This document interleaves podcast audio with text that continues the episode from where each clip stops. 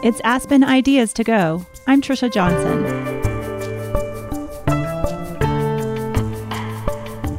Throughout history, young people have been at the center of activism the civil rights movement, Black Lives Matter, the labor movement, and now gun violence.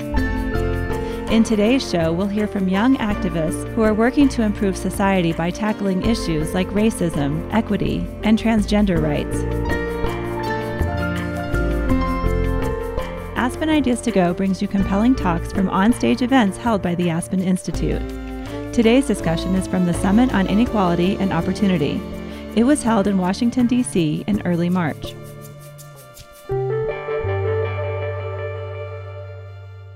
Amanda Ripley is an author and journalist who writes for The Atlantic.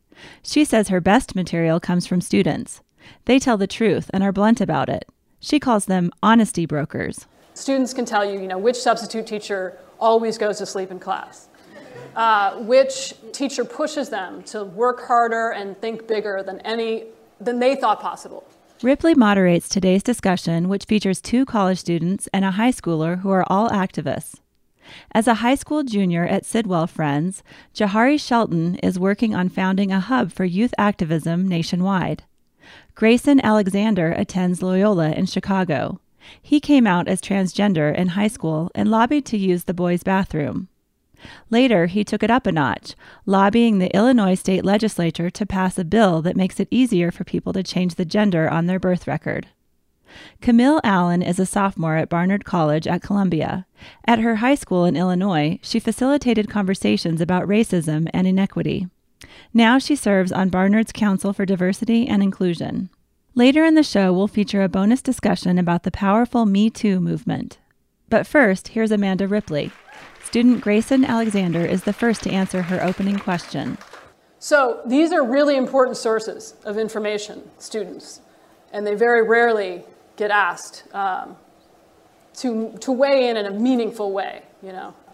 So thank you all for being here. Um, one of the reasons, so throughout history, right, it's often young people who drive social change. And it's sort of an interesting paradox because there is a power imbalance, right? Like they're in many ways um, not set up to succeed when they're trying to drive social change. Like it's a hard thing to do for anyone, but especially for, you know, teenagers. Um, so I guess one of the things that is most fresh on our minds right now is the advocacy that we have seen um, on behalf of the survivors of the mass shooting in the high school in Parkland, Florida.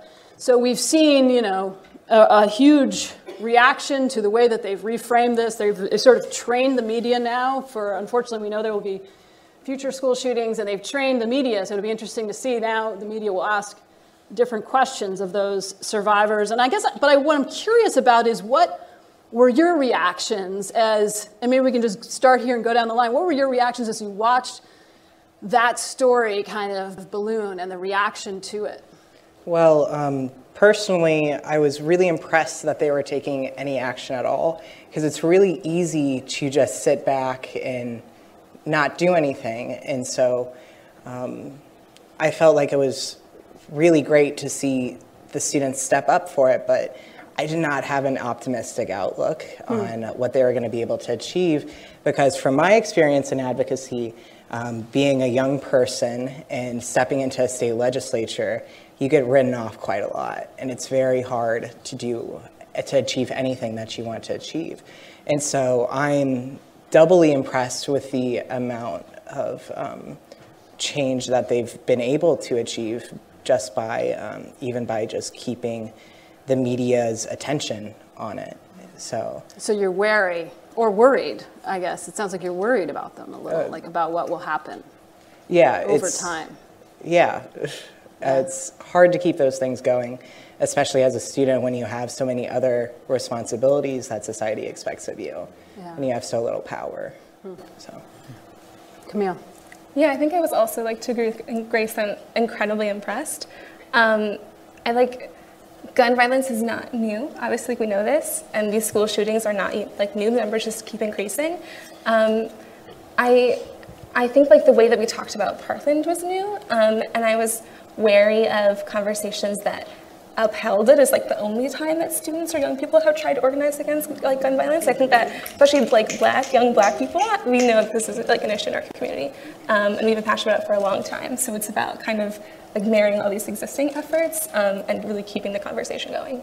Yeah, I mean, you yourself have spoken at rallies against gun violence years ago, right, uh, in, in Illinois. Um, and it's probably worth noting that uh, roughly 2,600 high school students, high school age students die in gun violence every year in the US, about 2% of them in, in school shootings. Um, so this is a huge issue for young people, especially young men, especially young men of color, who are involved in gun homicides at 20 times the rate of white young men.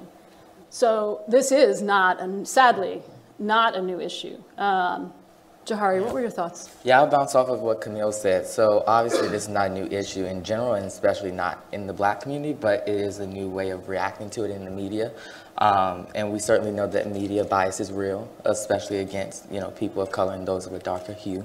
Um, and it's interesting to see um, the FBI kind of claim black identity extremists as you know terrorists. Um, meanwhile, they gave primetime TV, you know, to students from Florida to, you know, talk to the NRA and to talk to congressmen and women and lawmakers and the president of the United States about, you know, why things should change. Um, so I, you saw like a difference in how in how the the public and the media reacted to Black Lives Matters activists, for example, mm-hmm. compared to these activists. Right, and yeah. I definitely think the media has a big portrayal of that. Um, you know, the heroic story of you know Parkland survivors and the negative, you know, violent face-off kind of thing between black people and you know police officers. Yeah. So how did you feel about that as you watched that delta, that difference? You know. I mean, we've I mean, the Black Lives Matter movement, at least publicly, has been going on for a, a greater part of my adolescence, you know, because I'm the baby on the panel. Um, and so, and so uh, over time, you know, you've seen the images of, you know, people like DeRay Mckesson and people in Ferguson, people in Baltimore, and they're consistently painted um, in this in this manner that is that they're not, you know, they're not public figures that we should hold as important. They're not, you know, they're not. Um, you know, influential enough for you to look up to. They're not powerful enough to, for you to look up to. Um, but these people are. Huh. So pay attention huh. to them, right? Huh. Um, but well, that's all I have to say about that. We can go on. Yeah, no, I, I think that the challenge, we were talking about this in the green room, and it's a particular challenge in the media, but for all of us, I think, is to hold multiple ideas in your head at the same time, right? Like what these students are doing is real and is important and, it, and is brave. And everything Jahari just said is true too, right? Like there is, there is an important difference in how, um, how they've been portrayed and how threatening they are seen to be, right? Um, what, you know, there are, it's interesting because there are definitely special disadvantages or challenges that that come with being the youngest advocate on the panel or whatever, right? Like, what are some of the things that make it and, and you, I think, Grayson, you started to touch on this. Like, what are some of the things that make it hard, particularly hard, harder than for adults to be advocates? Um, not being taken seriously is the main thing. Um, and basically, all my advocacy, both within my school district and within the state legislature, I basically needed an escort and someone to kind of testify to what I was doing. Like your even, credibility. Like, yeah. yeah. Even though um, my credentials really lend myself to be able to speak on these topics, to be able to speak about yeah. what it's like to be a transgender person in America. Yeah. I still needed to have um, a really well respected advocacy group behind my back hmm. to be e able to even step into my state representative's office and get a one on one meeting. Hmm. And um, that was actually more difficult on the school district level where I couldn't tap on that advocacy group. Mm. Instead, I had to try um, going to my principal, who at the time, um, uh, there was a principal and superintendent shift during my um, during my high school career, which really contributed to me being able to gain access to the boys' bathroom. So the shift was in your was more open. Yeah. yeah. So the shift was in my favor, and just even being going to the administration of the school and trying to say, these are the issues that I am facing. People are bullying me. Um, I am holding my bladder for eight hours a day. My grades are suffering. Why won't you listen to me? Mm-hmm. And just being kind of written off and told, oh, we can talk about this some other time. Mm-hmm. Um, so, in an interesting way, it was harder at the school level than at the state level, yeah. right? Because you couldn't it was like it's like what goes on in a school stays in a school, right? Like it's like this own little tiny village um, for good and for ill. Yeah. yeah. And I can sense there's still yeah, kind of. Yeah. Uh, I still have a lot of friends in my high school that are transgender, and um, luckily, the school district now has a policy um, in place.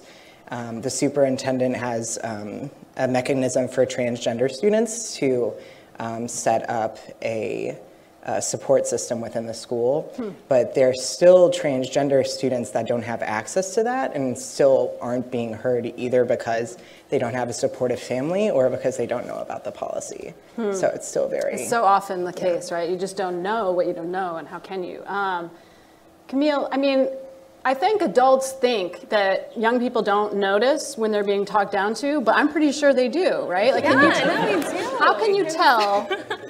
like, how can you tell when someone's talking down to? Like, has that ever happened?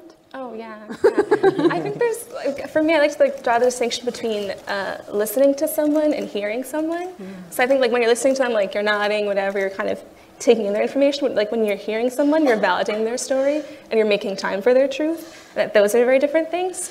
Um, and especially like as I work a lot like in institutional spaces um, and advocate for student voice and for student experience, working with adults um, who kind of just nod and smile, mm-hmm. and that's as far as they'll go. I'm very worried about nodding right now. no, I'm hearing you though, and so you're saying no, you know what I'm going to do? I'm going to summarize what you just said to prove to you all, because you don't believe me. Um, so you're saying there's a difference between listening and hearing, and that when people validate what you say and make a space for it, then you feel heard, and that's different, right? Exactly. Am I getting that right? Yes. Okay. Precisely. Um, and even at Barnard, do you feel that as well? I mean, you're now you're an adult, like right? Mm-hmm. There should be theoretically less of that nonsense, or no? I think there's no. It's still there. Okay. If not more. Oh, really? Ways. Okay. Yeah. Tell me about that. Yeah, uh, well, I think Barnard's really interesting space because we, like, I love Barnard. Like, we are a women's college, and so um, it really chose us because I am so dedicated to social justice and to, and to this work. Um, but as a consequence of my identities, like being a black woman, I do articulate a more radical perspective, uh-huh. um, which often comes into conflict with like mainstream white feminist break the glass um, ceiling kind of ideologies. So there's tension there sometimes. So have you noticed this? So you're on this council, right, mm-hmm. for diversity and inclusion. That's the kind of thing that people do with good intentions, good mm-hmm. rhetoric, sounds good. Do you feel like you can actually have impact? Yes, I think so. And I think um, particularly members of the council have been really intentional about including my voice, and it takes people on the inside to say, like, we need you here, we want you here, and to say it to me and really invite me in, and that that's made a difference. Huh, that's interesting. Um, you know, and, and I want to get to, well, let's just do it now. What, I'm in charge, I'll just do it. Um, uh, so, what are some things that people, you guys have hit on some of them, but what are things that people in this room, people watching, can do? Because I think there is a lot of, like, people want to help young people change the world because they're feeling like, oh man, somebody needs to do something, and they want to help often, right? So what, what, what are a couple specific things? Like could be something small, but what you've mentioned is, you know, vouching for you, like letting people know you're legit, right? Um, and, and you've mentioned internally vouching for you and asking, like specifically drawing you out. Are there other things that, you know, adults in this room could go and do today um, my biggest one as I'm moving into the adult world is pay me. Pay you, yes. it, that. that, that seems really intuitive to me.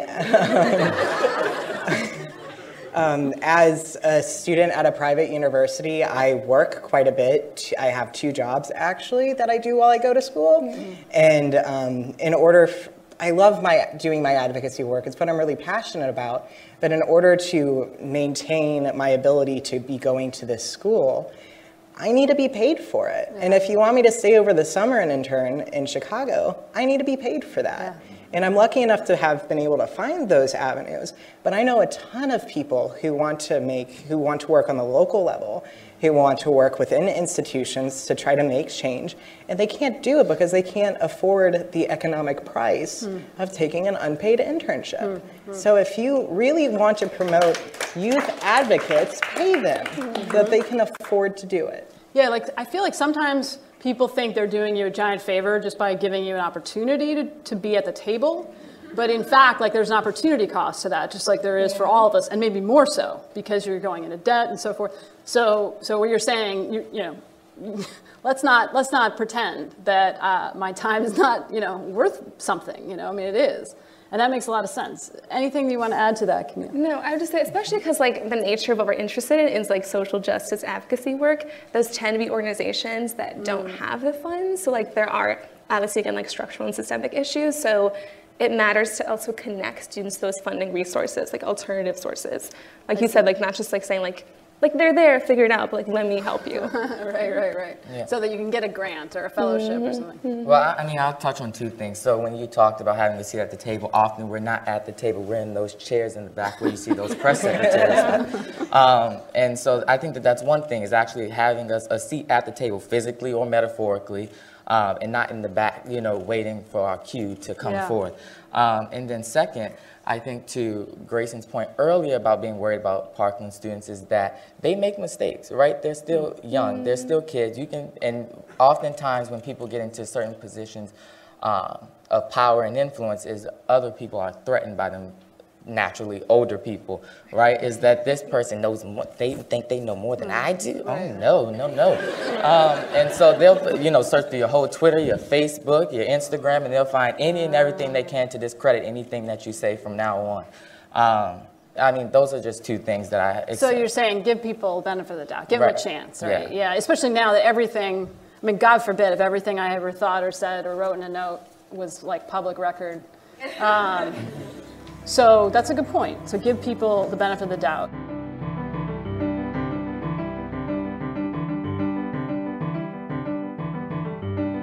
It's Aspen Ideas to Go. You're listening to a panel discussion from the Summit on Inequality and Opportunity.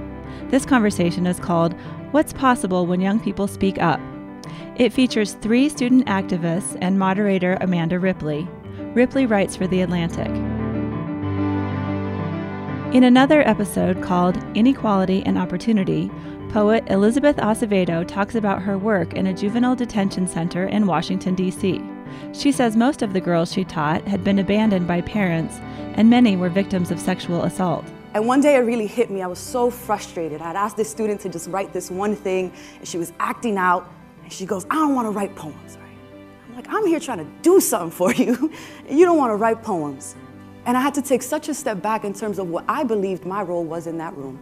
Acevedo spoke at last year's Opportunity Summit.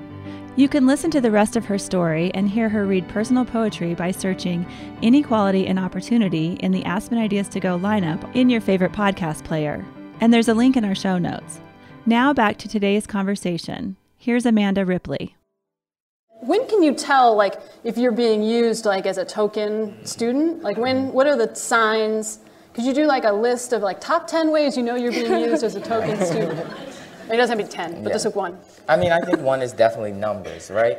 Um, so if, if there are people who make, you know, the threshold that yes, or the precedent that yes, we're going to have students on X and X activity, right? So we're going to have them on this advisory committee to the council member. Um, but it's going further than that. If there are actually five, you know, young people that are um, qualified, able, um, and ready, bring all five of them. Don't just bring two of us, right? Um, so I think I think that's just one. Yeah. My personal rule is whether they're asking me or telling me. so if they're asking me to come and speak at an event and they're giving me the option to write what I want to say, Okay. that's me actually knowing that they want to hear what I have to say Yeah. rather than them saying, We want you to come and speak at a fundraising event and we're going to give you, we'll write it for you. You don't need to worry at all. Don't worry, your pretty just- little you, you will, like, they're telling you what to say and they don't actually care about what you think and what you feel in your experiences. So it's like autonomy. Like, are you being given like a true voice or just like rhetoric? Yeah. Yeah, I think I would just agree. Like people, adults who actually take the time to care and to listen. Okay. We talked about some of the disadvantages and special challenges that come with being, you know, a student advocate. Are there special strengths? Like, are there things that help us understand why it is that so much social change has come from young, organized people? What are there special skills and strengths that, that young people bring to organizing? I think there's a certain boldness of young people, especially because older generations are the ones that tend to create the systems that they live in. They, um, older people tend not to see the flaws that are in that system because they really want to be proud of what they're handing off to the younger generation. So when the younger generation comes up and says, hey, I have a few problems with this, they tend to be shut down pretty quickly. But I think that that's a strength. We can see the flaws in the system that's happening right now, and we can see how it's hurting not only us, but others. Mm-hmm. And we want to change that. And so I think that we're pretty good um, BS checkers mm-hmm. pretty quickly. Mm-hmm. So I think, I think that's our main strength yeah. from what I've seen.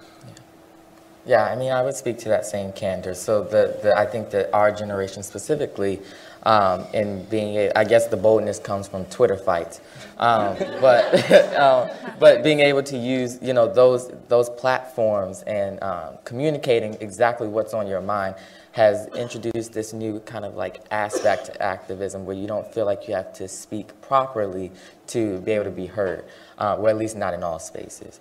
Um, yeah. I'm, so sort of technology has sort of democratized more people's voices, like right. you can all. I mean, we've seen activists spring up from social media, right? Yeah. Who have big social media presence. Um, DeRay has a million followers. I'm going to keep referencing DeRay because he's one of the only people I follow on Twitter yeah. because that's a special place if I follow you.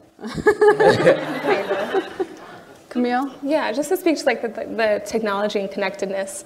Um, I think it like young people, we just like we see more on, on those social platforms and it makes us more connected. It also allows us to feel what we're going through. Um, like I think a big journey for me, like my social movement organizing, has been recognizing that like it's not just about my issue. So like I love to talk about race, I love to talk, talk about feminism, all that stuff. Um, but it's also about every issue that, that, that matters to you and that affects you because we're intimately connected. You know, so mm-hmm. I have to fight all fights. So if I'm not fighting your fight, then I'm not fighting my fight. So you feel like a camaraderie yes. across. Mm-hmm. Interesting. And I mean, I don't know. I don't know. You guys tell me if I'm wrong, but I've noticed just anecdotally that um, when, when especially, lots of people, but especially young people, when they get behind, like if they sense injustice and they get part of a cause they feel like could actually have impact, they're just like relentless. Like there's just a determination. Hold on to your and your edges. like there's a there's a perseverance, you know, that I think I don't always see among. I don't know. What do you guys think about that? I think that's especially true, and when it comes to youth advocacy, that's a vital component of it. Um, because youth don't get listened to the same way adults do, you have to constantly be there and ready for maybe a retort, like a, a fight of words, and you have to be ready to be present. So you have to sort of overcompensate. Was that was that by by just giving it like a lot of attention? Is that something you noticed when you were working at the state legislature to try to get this bill passed? Yeah, I was actually. Um, I was in the lucky enough position to be a Senate page at the time. My high school had um, a work study program where the second half of the day, instead of going to school, I would just walk right over to the White House and put a jacket on and I'd go and work with senators. And so, um, and I was also lucky enough to be given time off in order to do my advocacy work. Mm. So I knew a lot of these senators on a somewhat personal basis. I worked with them every day. And because, and so on the days that I did take off to try to go and see them and speak with them and try to get them to support the bill, it was really the fact that I had been present in their lives mm. that they were able to really listen to me. And then also, when it came up for a vote, I was working that day, and I was on the floor of uh, the Senate when it when it got a vote, and actually, and I'm pretty certain that me being on the floor got us the few votes that we needed to get it passed. Because when it got called up for a roll call, um, you have three seconds to vote on it. And in the first two seconds, we had 29 votes, which is two less than the requirement for it to pass. And in that last second, we got 33 votes. And you were standing right there. I was standing right there. And it's, I'm convinced that part, of, at least a part of that was because I was standing right there. Yeah. And I was, they were looking at me and I was looking at them. Wow. And I, I was not going to let them forget that I, the person who had brewed them coffee so diligently for four months, Unpaid. So that's, I mean, it's a story about how it matters to be there and have relationships and have, they have to look you in the eye, right? And that's, on the other hand, that shows you how hard, I mean, the, the fact that you were able to do that is really unusual, right? Like to, to have that job that allowed you to miss half a day of school and be there. the fact that I was born in the state capital in a decade that would allow me to grow By up at born in the state capital, you mean Springfield, Illinois. not literally. Yeah. Not, not Okay, Washington, was D.C. like- but if Breaking news. Um, okay. the fact that I was born in the state capital of Springfield at the time that would allow me to grow up to be in an atmosphere that was somewhat accepting of transgender people. The fact that I went to the high school that was three blocks away from the state capital, that I got admitted to the program, and then I was connected with the advocacy group. That is unusually rare. Yeah. If I was just, if I was born five years before I was, or if I was not able, or if I was not in the financial situation where I was able to consider that, or if I wasn't in the academic situation in order to take part of that program, none of that would have ever happened. Mm-hmm. And so I am, my story is incredibly rare among youth advocates. Most youth have things that they want to come, that they, they have complaints, Right. they have things that they want to change. And they're just not able to because they're not given the opportunities to. Hmm. They're, the separation between where most kids are and where people would c- even consider speaking to them about policy issues is a huge gap. feels almost unimaginable, I think, um, for a lot of people. And, and, you know, I think it's worth noting. I want to ask you, Camille, about your experience on the school board in your district. Um, you were a, a student representative on the school board. So it's worth noting that um, over a dozen states in the U.S. have laws making it illegal to have students on the school board, right? So this goes deeper than just you know, oh, you know, you're so cute. Like it's it's like an actual distrust um, that is very deep, and it, it's interesting because if you look at some of the laws that are used to arrest students for low-level offenses in high schools right now, and we did a story about this in the Atlantic. All, all those laws were passed in the '60s in response to student activism. So, like, you know, disturbing school was supposedly passed as a law to prevent outside activists from coming in and disrupting schools during. Uh, civil rights protests and also anti-Vietnam protests. And now those same laws are used to arrest thousands of kids in school um, all the time in, in certain states. So in your case, you actually were on the school board, um, which is very unusual. Yeah. What, what made you want to do that and was the experience what you hoped it would be? It's interesting because I'm hearing you say that like many schools and states don't actually have like that's forbidden, uh, which is wild to me um, because it was so transformative in my work. I actually I hadn't even considered ever running. Uh, my principal approached me and was like, Camille, I think that you should do this. I think you'd be awesome. And I had to think about it because I didn't see myself as a leader and I didn't see myself in that position. Um, and I turned to my friends and was like, well, what do you think? Do you think I would be good at this? And they were so supportive and the response was really overwhelming. And so that gave me the courage to run. Um, but until then, I had never thought, I had never conceived of leadership in that way because I think we think about leaders very often as charismatic, outgoing, you know, outspoken white men. And there's not a place for black women in the same way. So it took that person helping you imagine that. And what was it like? Did you feel like you were just a token student or did you feel like there was some real listening or a mix? I think I think there really was some real listening. It was nice because I had like a set time at each meeting to speak, so I like prepared a report and I read it aloud. Um, so it you know I, it was a journey for me. I really gained the confidence over time to take new positions from that. Is that something you think all school boards should have? Like, should all Yeah. school boards have a student on the? Yes. So that's and that's the kind of thing that you know students often don't even know, right? That that's something they can do. Um, Jahari, now you uh, were on the, a task force here in DC. We've had some troubles. We've had some troubles recently. Uh, for those of you who don't know, DC DC Public Schools chancellor recently resigned.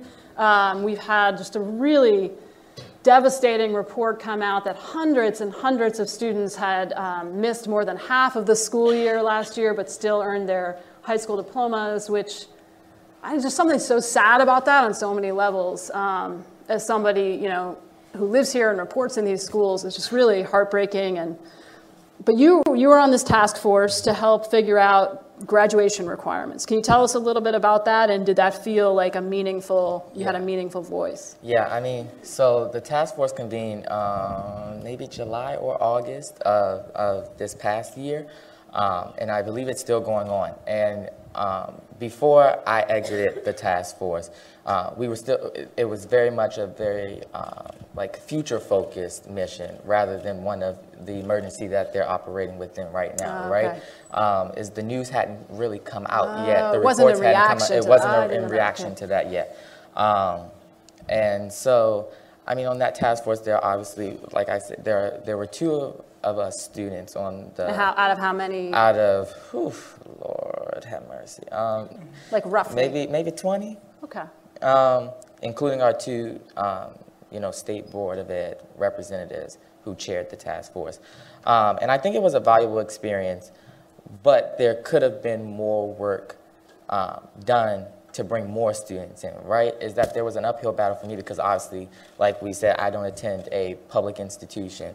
Um, so that, you know, they don't really, our voices are not deemed valuable in the same way. And, you know, we have to grapple with that. I think Camille and I was talking about that earlier in the way that we have to um, talk about our own identities and how um, that changes the way that our work is perceived mm. by our peers mm. um, specifically.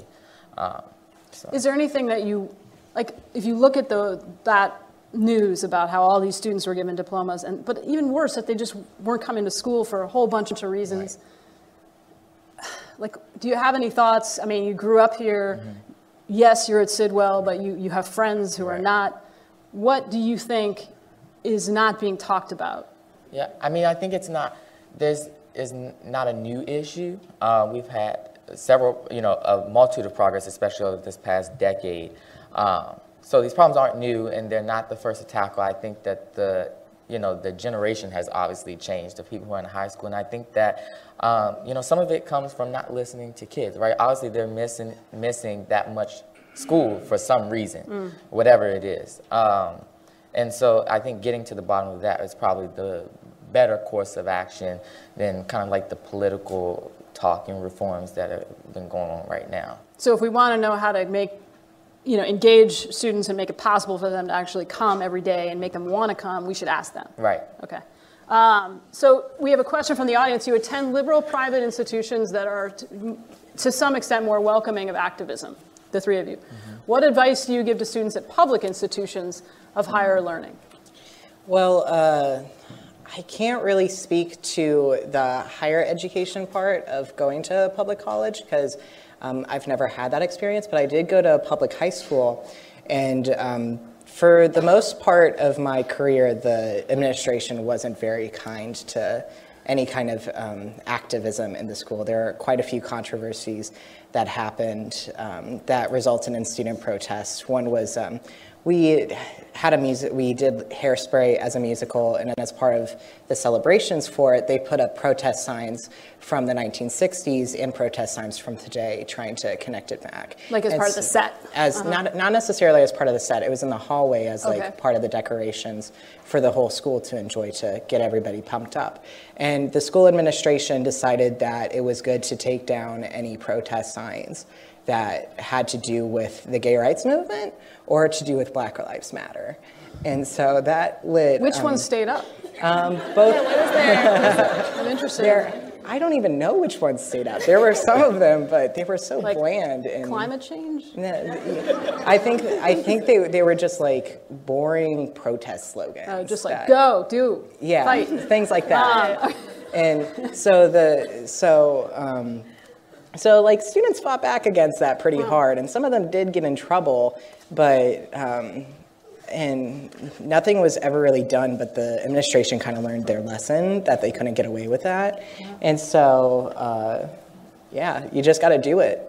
You, and it's hard to do it, and it's costly to do it sometimes. Was there media attention, or how did Yeah. they learn their lesson? Okay. There was media attention. Um. Camille, do you have any thoughts in reaction to that question? Yeah, I think like the advice that I would give is um, if like you're a young activist or organizer or community leader, like make sure that like that you're taking care of yourself and taking the time to rest. I think it can be exhausting to be on the forefront of this work and to be the person who's always called upon. So find community, find supports, find people who can who can build you up when you need it.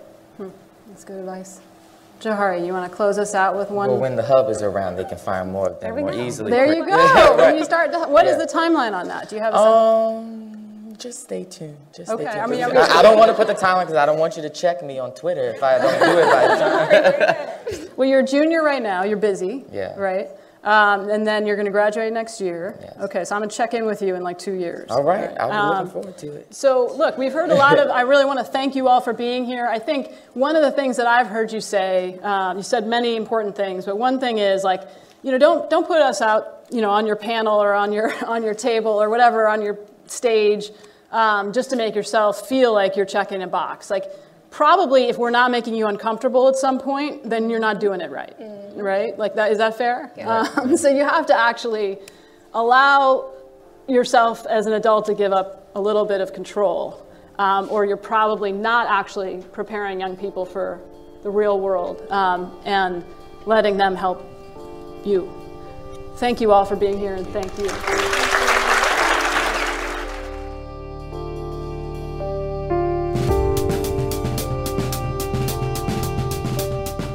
Grayson Alexander is a student at Loyola University Chicago. Camille Allen goes to Barnard College and serves on the school's Diversity and Inclusion Council. Jahari Shelton attends high school at Sidwell Friends in Washington, D.C. They spoke to Amanda Ripley, author of The Smartest Kids in the World, and how they got that way. Today's show is all about activism. Next up, another talk from this year's Summit on Inequality and Opportunity called Me Too, Time's Up, What's Next? Author and founder of MemoryWell, Jay Newton Small, speaks with Fatima Goss Graves. Goss Graves is president of the National Women's Law Center and has spent her career fighting to advance opportunities for women and girls. Newton Small starts by asking Goss Graves if the atmosphere around gender equity feels different. Here's Goss Graves.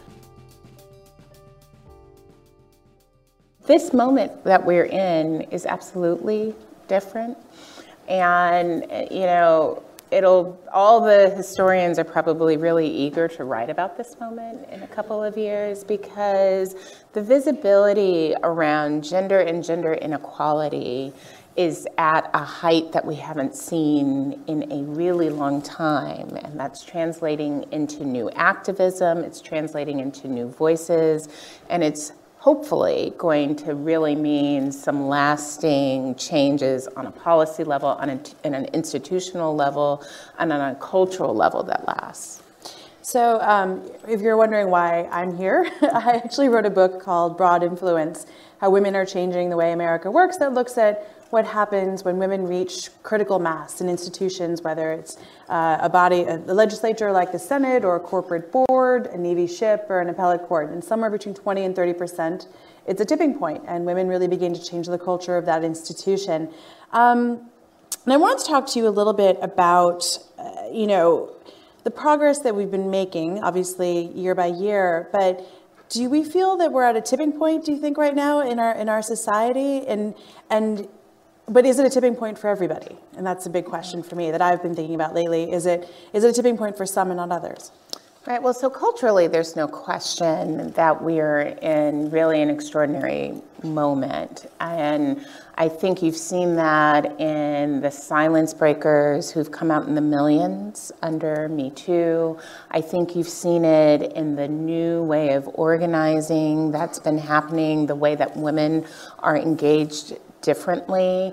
I think you see it in what has happened with the launching and creation of the Time's Up Legal Defense Fund. But we will have missed this moment entirely if we do not ensure that the change reaches women across sectors, if we do not ensure that those whose experiences are too often invisible when we're thinking about things in the aggregate mm-hmm. are not left out. So, so what that means practically is that when we think about what the wage gap looks like overall, that we need to start by, by really thinking about how for Latinas the wage gap when they compare to white men overall, it's 54 cents on the dollar, or for black women it's 63 cents on the dollar, for native women it's 59 cents on the dollar. And, and when we're looking at the wage gap for Asian women, which is overall larger,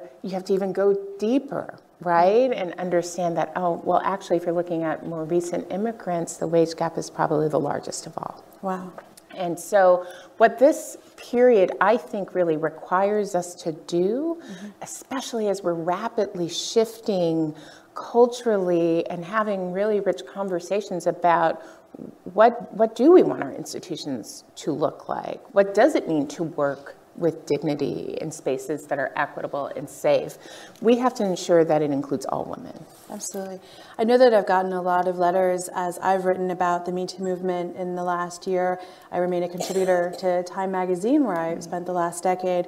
Um, you know, a lot of people write to me and say, hey, I was, you know, like it's great that this is happening in Hollywood. Uh, it's nice that, you know, people, journalists um, at Fox News and other places, that you're experiencing this sort of big, very public moment of sort of Me Too. But we don't feel it in our own, you know, places. We don't feel it in our workplaces. We don't um, feel emboldened or we don't feel um, like we have the support in order, in order to be able to come out and express these things. And so, how do we help those women really come out of the darkness, feel comfortable, and support them in reporting these issues and, and standing tall and saying, I'm not going to accept a casting couch culture or something else like that, um, akin to that anymore? So, I think it's important to take a step back and think about uh, in, before October. Um, there are very few people beyond Tarana Burke and the, the folks who were organizing with her that understood the power of Me Too. And when I say the power of it, I mean the idea that there is real power in the collective sharing of experiences and real power in collective healing. Uh, so so many people weren't using that as a framework. We had conversations that were beginning in homes and communities and in digital spaces in the 1000000s mm-hmm. right? Those are showing up in other spaces now, right? So what we're hearing from employers is that they're feeling this pressure, right? They're hearing from people in ways they hadn't heard in a long time that the long time silencing of experiences around harassment and violence, we're not in that period in this moment, right? The, the silencing and shadowing and shaming, that's not the moment we're in. So what ends up happening when people come forward and when we examine why they haven't come forward historically, I think it tells us a lot. What we know is that um, rates as high as one in three, and in some sectors even higher, women say they've experienced harassment and violence at work. Mm. Most say they would never report it. Mm. Most say they wouldn't tell anybody about it. So, how you shift culturally to a space where people are actually willing to come forward and, and share their experiences and shift both culturally and policy wise to a space where institutions, and we're talking about employers right now, but institutions are handling them correctly. That's going to take some real work. And I am hopeful, like I haven't been in a really long time, that we're actually going to get there. And and to ensure that women across sectors are experiencing this and feeling this, I actually think in many ways Time's Up has modeled an approach for us that we all need to be watching closely, right? Because the Time's Up Legal Defense Fund applies to women. It was launched by women in Hollywood, but it applies to women across sectors. And since we launched on January 1st, we've heard from almost 1,700 people. So that's just about a little over two months, 1,700. And those are crossing sectors. That's about 60 different sectors that we've heard from people, and from people working in restaurants, and in hotels, and on farms, people working uh, in government at all levels, people as active duty, military, and construction. You name the sector, I bet we've heard from them. So talk, talk to me a little bit about the Time's Up Fund. And by the way, anyone who wants to ask a question, if you want to send the questions in, email them to aspenopportunity at gmail.com. We're going to be taking questions shortly, so please email in your questions. But I do want you to drill down a little bit on tell me about the fund, tell me how much money there is, what do you do for people, and, and how do people apply? Right. So the Time's Up Legal Defense Fund uh, what we are doing is working to connect individuals to attorneys and to PR services. People contact us who need help. They either call us or they contact us online, and they have been doing it in large numbers. Uh, and then they get attorney information and go from there. We have raised since January 1st over $21 million. Wow which is exciting and inspiring. It's coming from over 20,000 different people. It's coming from every single state and countries around the world. So this is something that people, uh, you know, this is not just a fund, this is really a movement of people wanting to see something that looks different.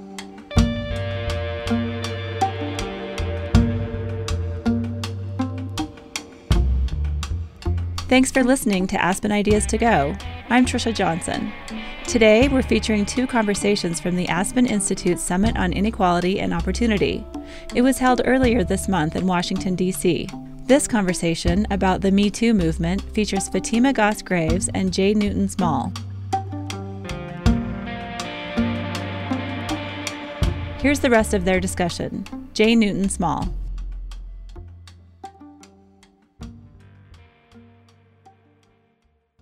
So I think there's been a big debate in recent years, like or recent months, I should say, because this hasn't been a movement of years. It's only been a few months. yeah, only a few months. But there's been a big debate, certainly in my circles, of well, clearly what Harvey Weinstein did, at least it seems to be pretty legal, right? Like, I mean, he's accused of, of horrible things like rape and taking advantage of young women and threatening their careers. Um, and that's something that obviously people should support. But then there are other instances and I don't know if you saw this episode of, of Saturday Night Live with Aziz Ansari, right? Like it's like that like awkward thing that nobody wants to talk about. Was it illegal? Was it? It obviously wasn't illegal. What was it? You know, like was it appropriate? Was it not appropriate? I mean, it's like so weird and awkward. Um, where do you encourage people to report, and where do you say, hey, maybe don't report this? well, I I should begin by saying that I think the cultural conversation has to be both about the law and very much not about the law, mm-hmm. right? Because really, this cultural conversation is is really about what sorts of lives do we want to live, what sorts of experiences do we want to have, what do we want our institutions to do and not to do, and if we only limit ourselves to the law, then we're in this really narrow compliance thing. Mm-hmm. And, and as a lawyer, I even don't think that's a good idea. I think what you really want is for institutions to talk about what are, you know, what is it that we want our workplaces to look like? What is it that we want our school communities to look like? I think it is a good thing. You know, I've, I've read a million pieces about the Aziz Ansari date and you know, I was kind of like, I, wait, I know a lot of information now, uh, more than maybe I wanted to know. But, but what I was left with was a real worry that people would be afraid to have what actually are really important conversations, really important conversations culturally about things like consent and how it manifests itself in our society, where we are now and where we want to go. We should be having those conversations outside of the law. Those are just good conversations to have.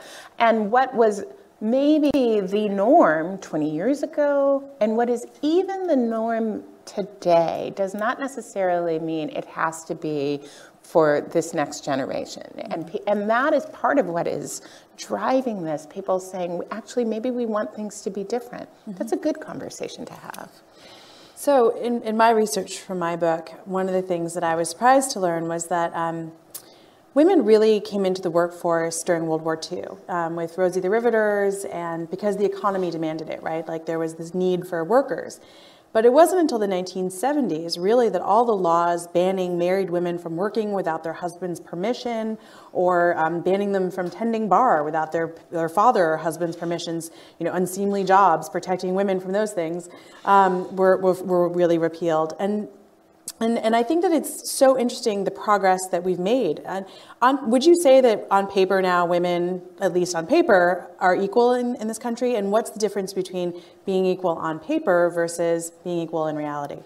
There is no uh, question that we've made tremendous progress. The one thing that I would say, if you, you know, if we take ourselves back 40, 50 years ago and think about women's work and how they were situated with the workplace. There's real differences for women of color too, who always worked at rates that were much higher mm-hmm. than white women, and and and a lot of that work was valued differently in our laws, mm-hmm. right? So that's one of the things that you see around the care workforce or among around workers who are in um, jobs that were tipped, the labor laws treat those occupations that are primarily women jobs very differently in terms of when and how the overtime laws apply, whether you get the full minimum wage or have to make it up in tips. Yeah. And that's on purpose, right? There are lots of organizations who've done some deep work in sort of documenting what the debate was when those choices were made. So I think you know, but even as you saw more women overall entering the workplace and more women of color working at high rates and more white women working,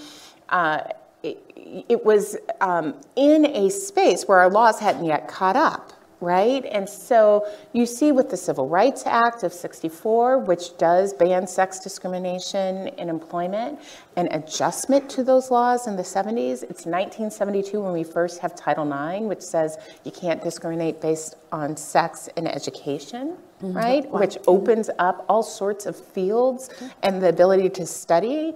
Uh, but women's also, team sports, right? Women did not really play team sports before Title IX. Well, and and what's what's fascinating about uh, Title IX's sports debate, right? That there has always been this really interesting um, debate around women in sports, and it's been a space where a lot of stereotypes about their abilities ha- have been able to live. Like they can't do that, they'll hurt themselves, it's dangerous, all of those things that you saw play out in other spaces, right? They can't work in this lab. It's dangerous. It's not, you know, they don't have the capacity. So you have They can't fight on the front lines. right. you, it's the same argument in different spaces. And so you have a lot of in the 70s and 80s and 90s, a lot of people who were first, the first to do this, the first to do that, that were barrier breakers in important ways that then open the window enough for more people to follow. But if you fast forward today,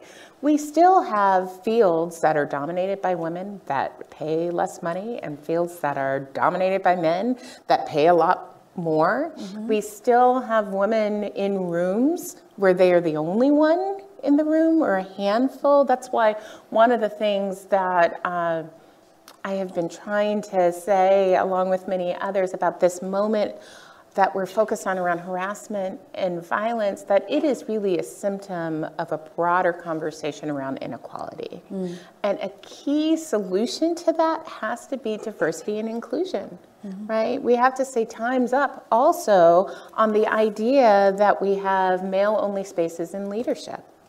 Well, it's like um, it's like what uh, oh my gosh, I'm having a moment. Oscar winner who won. She just won the Oscar for Best Actress.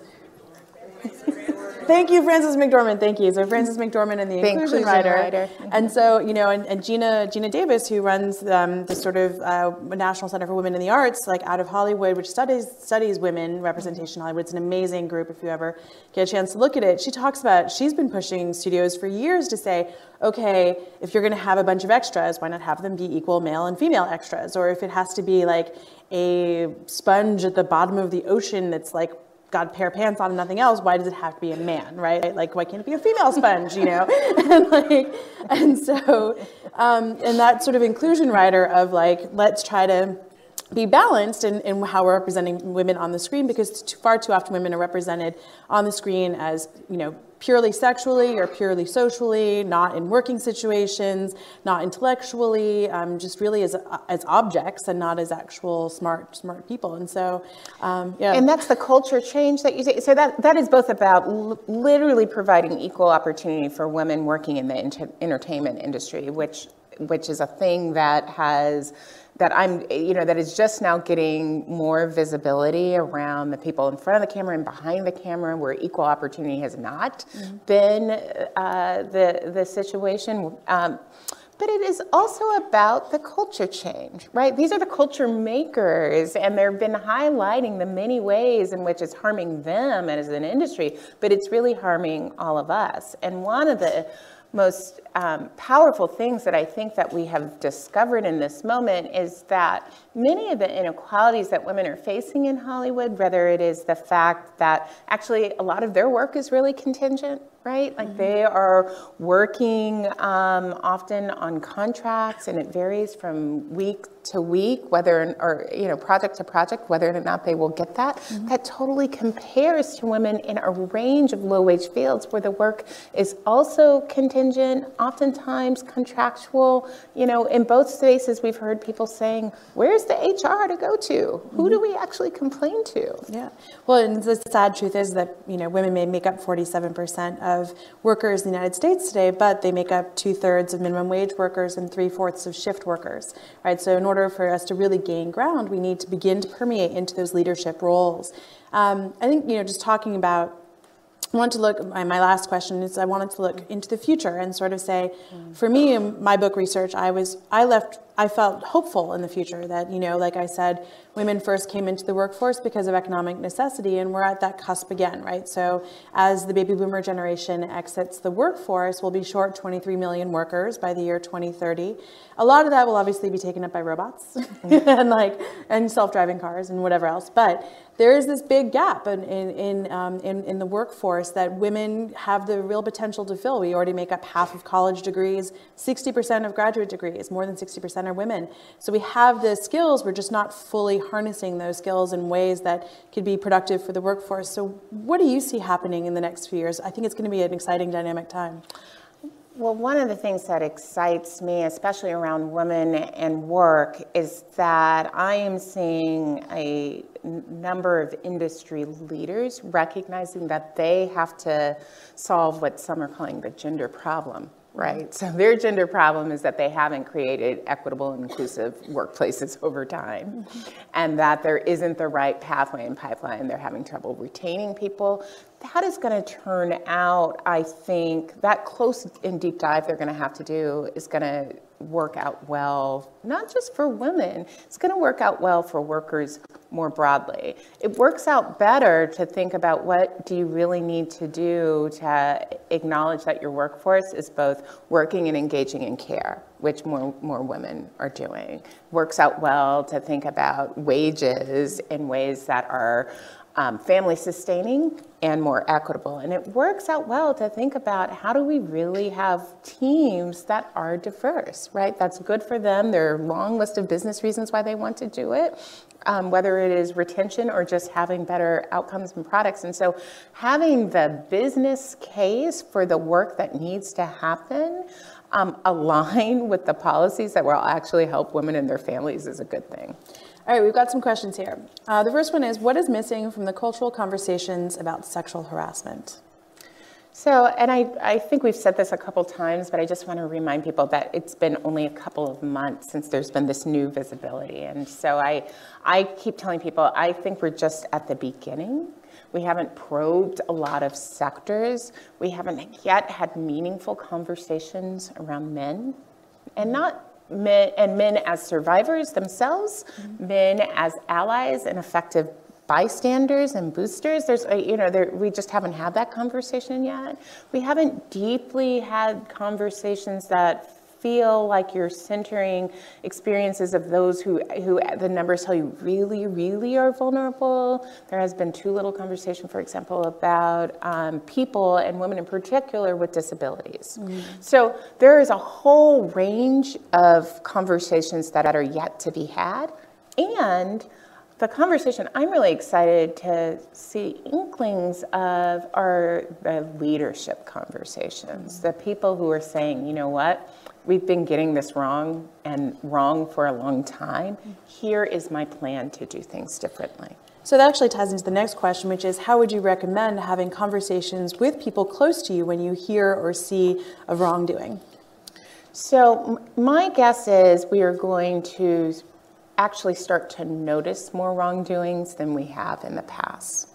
Because one of the things that has been interesting about harassment in particular is that it happens in plain sight, right? I mean, sometimes it's literally in the shadows, but oftentimes it's fully in front of everyone else and no one speaks up to challenge it in the moment right? So part of the practice work, and I think the training work that I'm hoping more employers will do is around how you be, how do you really be an effective bystander, either in the moment, if that's right for you, or right after the moment? How do you make it so that it is not only per, a person who's the target of this experience, who's having to then overcome a range of factors to speak up, they shouldn't be alone. I mean, that's in part the Me Too conversation, that people aren't alone, mm-hmm. right? Yeah. So, uh, you know, one of the things we've seen today is the McDonald's turning their M's upside down to do W's in, in honor of Women's International Women's Day. Um, how how worth how how effective are these symbols, right? Like, is it is it is it laughable or is it like actually doing something? so, well, here's the thing. Um, I so on the one hand, on the on the one hand, I I want the volume turned up on these issues generally. So if if going from an M to a W sparks a conversation around gender inequality, that's a good thing. But I actually think what it then does for for McDonald's is it pauses everyone to sort of say, okay, so this is the year of the woman. We're with you. What does that mean for the wages that you pay your workers? Because we know that women are two thirds of minimum wage workers. And let's talk about fair schedules. This is the perfect time, and I have an agenda that you can help be a leader in, especially on things like harassment and violence in quick service sectors. So I would, you know, in, in many ways, to the extent that these are symbols that I'm ready to lead meaningful change on women's issues, I'm with you and ready to work with you and sign me up. Um, I have a last question for you because we have about five minutes left. And my question is so, you know, the president has an agenda having to do with women, including his, um, his daughter, Ivanka Trump. Um, how much progress do you see them making like, in the year of the women? so I didn't know where you were going when you said the president has an agenda on women because I agree. I I, I have to say that I agree. Um, and what it has meant is that they've taken steps to undermine access to reproductive health care, including contraception care. They've rolled back a really reasonable equal pay reg. They rolled back and took steps to undermine Title IX guidance on sexual violence. They um, withdrew the fair uh, work, the fair and safe workplace executive order. I, so, so there is an agenda that is that is squarely around women's economic security and ability to thrive in different institutions. That is not a helpful one. Mm-hmm. Uh, not and and the National Women's Law Center and some of our partners have actually filed lawsuits over some of this, over the contraception rule and the equal pay rule and the Title IX sexual violence guidance. Uh, there could be another way right? This is a moment, you know, if culturally you have this seismic conversation around harassment, this would this is calling for leaders. It is calling for our political leaders, our business leaders, our institutional leaders to lead a path for what's next. Um, and, and so that's been missing mm-hmm. uh, at a lot of different levels. And so, so I, I, will just say that I have a list of things that um, this administration or any administration could do that would make a difference. They could actually start by undoing some of the really harmful things they've done over the last year. So, Um, and my final, final question, because I have one more. Um, I, my, my book grew out of a story I wrote about the women of the Senate coming together during the government shutdown to restart the negotiations to reopen the government in, in 2013 when none of the men would talk to each other. And that was the first year that, um, that none of that, the, the women reached 20% of the Senate. And they actually ranked or chaired on 11 of the 20 committees. And they had such a huge impact. They ended up producing more than 75% of the legislation that was passed into law that session. Um, and we're at the cusp of another potential year of the women, right? Like, how much of an impact could electing more women to office have, do you think? I mean, more women are running around the country than we have ever seen, mm-hmm. right? They're running even against each other.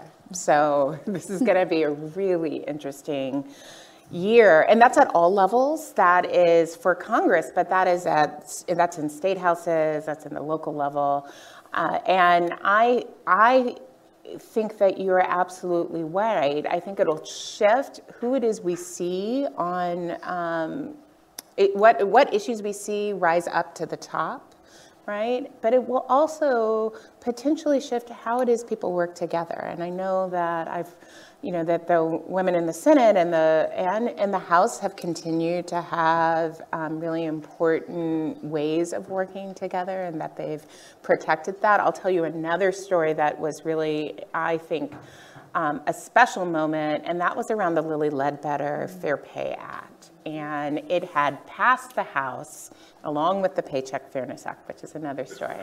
And in the Senate, you know, we weren't sure what was going to happen. There was this rich, rich debate. And ultimately, what ended up happening was all of the women went down together, together, mm-hmm. Republicans and Democrats, to support that bill. That's why it became law. Mm-hmm. And showing that they could come together on a core issue around women's economic security um, in that moment in 2013, it does give me hope that what happens when you continue to increase these numbers in terms of, again, not just the issues that are on the table, which I think that's an important point, but also how they work together. And then finally, maybe if there are more women, we wouldn't be having this conversation about whether Tammy Duckworth, Senator Tammy Duckworth gets leave and can has to, you know, pump milk in the bathroom. like that, that would be another yeah. thing. Well, definitely me too. And I think it's such a great conversation to have. Thank you so much for coming out today. Um, and thank you so much for having us here today.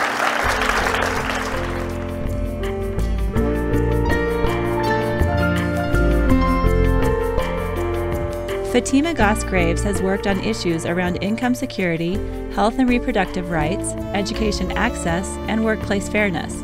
She leads the National Women's Law Center, Jay Newton Small writes for Time Magazine and Bloomberg News. She started MemoryWell after her father moved into an assisted living facility. It chronicles people's stories and makes them available to their medical caregivers. Both of today's conversations were part of the Summit on Inequality and Opportunity held in Washington, D.C. in early March 2018. Make sure to subscribe to Aspen Ideas to Go on Apple Podcasts or wherever you listen. Follow Aspen Ideas to Go year round on Twitter and Facebook at Aspen Ideas. The Aspen Institute is a nonpartisan forum for values based leadership and the exchange of ideas. Today's show was produced by Marci Krivonen and recorded by our team at the Aspen Institute. The Opportunity Summit programming team is Jamie Miller, Azalea Milan, and Alex Garzinski. Our theme music is by Jim Brunberg and Ben Landsberg of Wonderly. I'm Trisha Johnson. Thanks for listening.